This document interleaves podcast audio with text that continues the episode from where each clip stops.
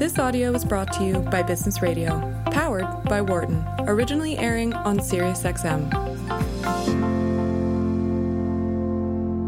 This is a Business Radio special, Love and Money, the business of Valentine's Day.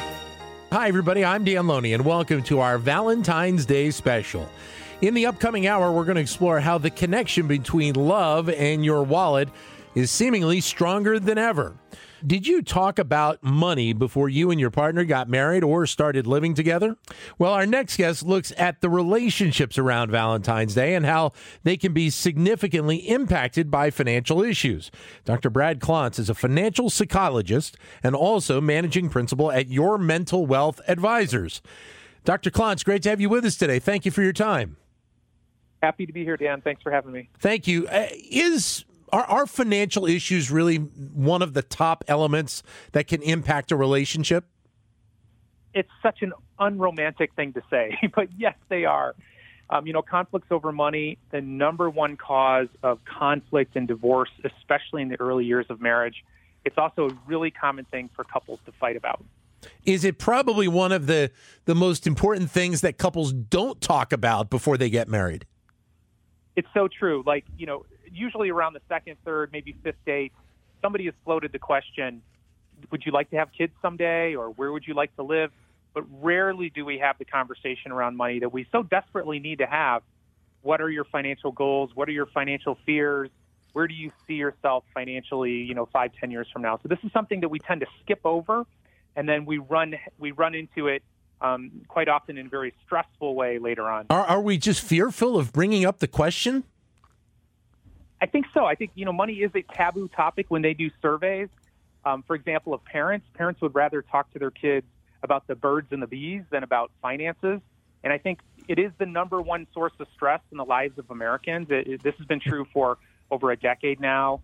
Um, when you when you ask people what stresses you out most, it's money. So it's it's a stressful topic, and we have a tendency to want to avoid things that are stressful. Are there are there times at the year, uh, uh, at different points of the year, where these conversations normally end up occurring?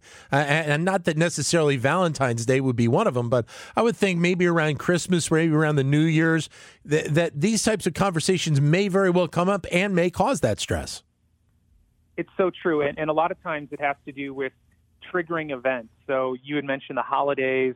So what can happen is some disagreements around how much we want to spend or how we're going to allocate our resources. New Year's, too, can be another time where people start to set goals, and sometimes we're not on the same page there.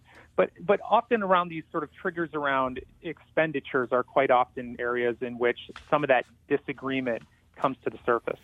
Doctor Brad Klontz joining us. He is a financial psychologist and also managing principal at Your Mental Wealth a- Advisors. You talk about kind of the process of people getting together, and invariably that conversation comes up at some point.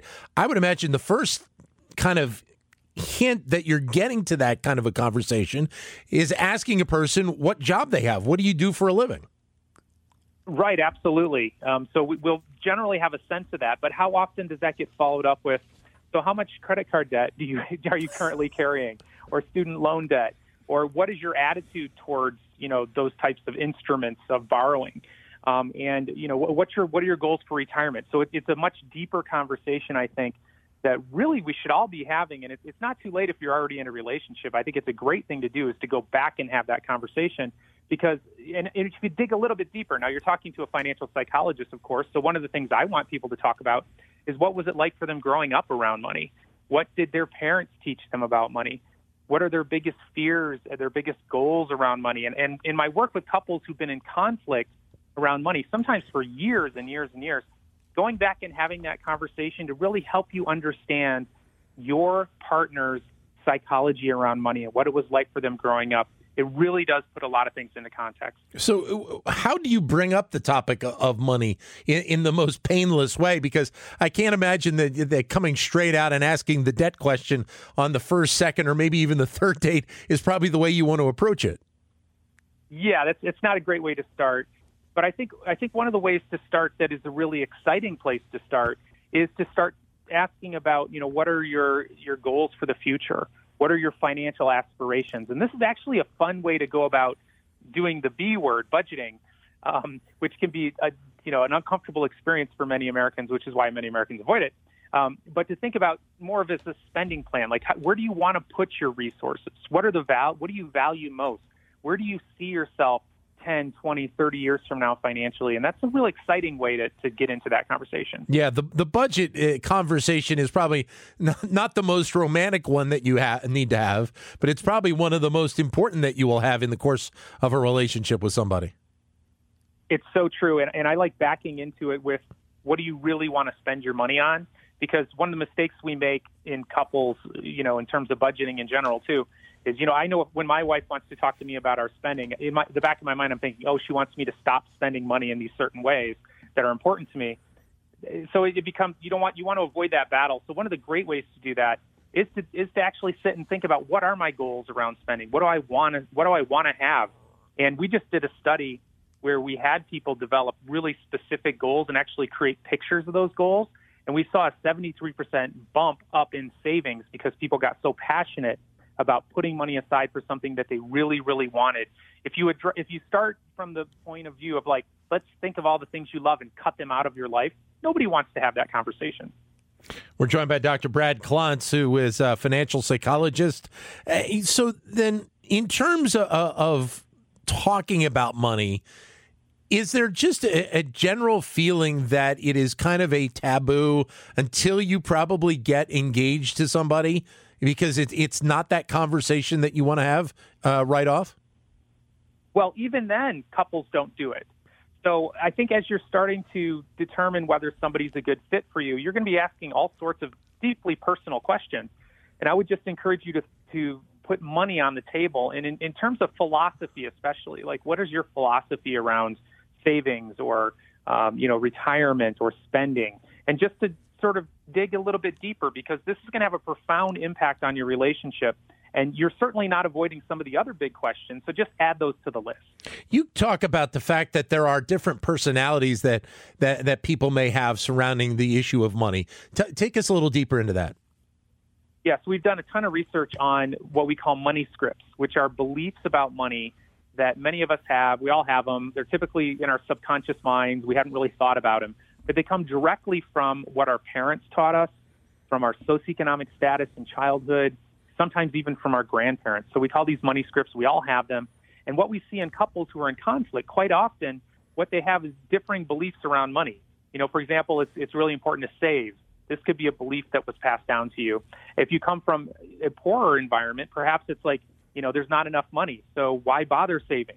So we all have these beliefs that come directly passed down to us. And many times in couples, when we're not getting along around money, we're having these conflicting beliefs that sometimes go back for generations. So then what do you do if you if you do have a, a couple that has just different uh, philosophies around money? So when you dig deep enough, everybody has some different philosophies around money in terms of their relationships. And I think one of the ways that we've worked effectively with couples in conflict is by going back and having that conversation that I wish you would have had on the third date around money. And and by getting to understand your partner's psychology around money, what it was like for them growing up, what their parents taught them, what their fears are all about. This isn't a conversation that anyone has. So so quite often, this is the first time your partner's ever really thought about this. So they're going to be gaining some insight. You're going to be gaining insight in, into them. And what I've found is this really sort of lessens some of the tension around some of these issues we've been struggling around. And then, of course, you move from there to negotiating an agreed-upon solution. But I would imagine that if, if you have a couple, or even if it, if it's post-relationship where they have broken up or divorced, uh, you have a situation where one person is, is very well off, the other person does okay, but not in the same range.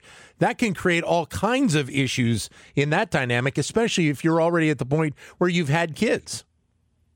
Absolutely. And, and part of what I think you're getting at there, socioeconomic status ends up being sort of a different cultural experience. So whether you're lower middle class, poor, ultra wealthy, rich, you have an entirely different set of experiences that go along with that money. And so quite often um, it, it's almost learning a new language. And finding ways to value what's important to your partner while also taking care of what you know needs to be taken care of. Brad, thanks very much for your time today. Greatly appreciate it. My pleasure. Thanks for having me. Doctor Brad Klontz, financial psychologist and managing principal at Your Mental Wealth Advisors. For more guest interviews, check out our Wharton Business Radio Highlights podcast on iTunes and Google Play.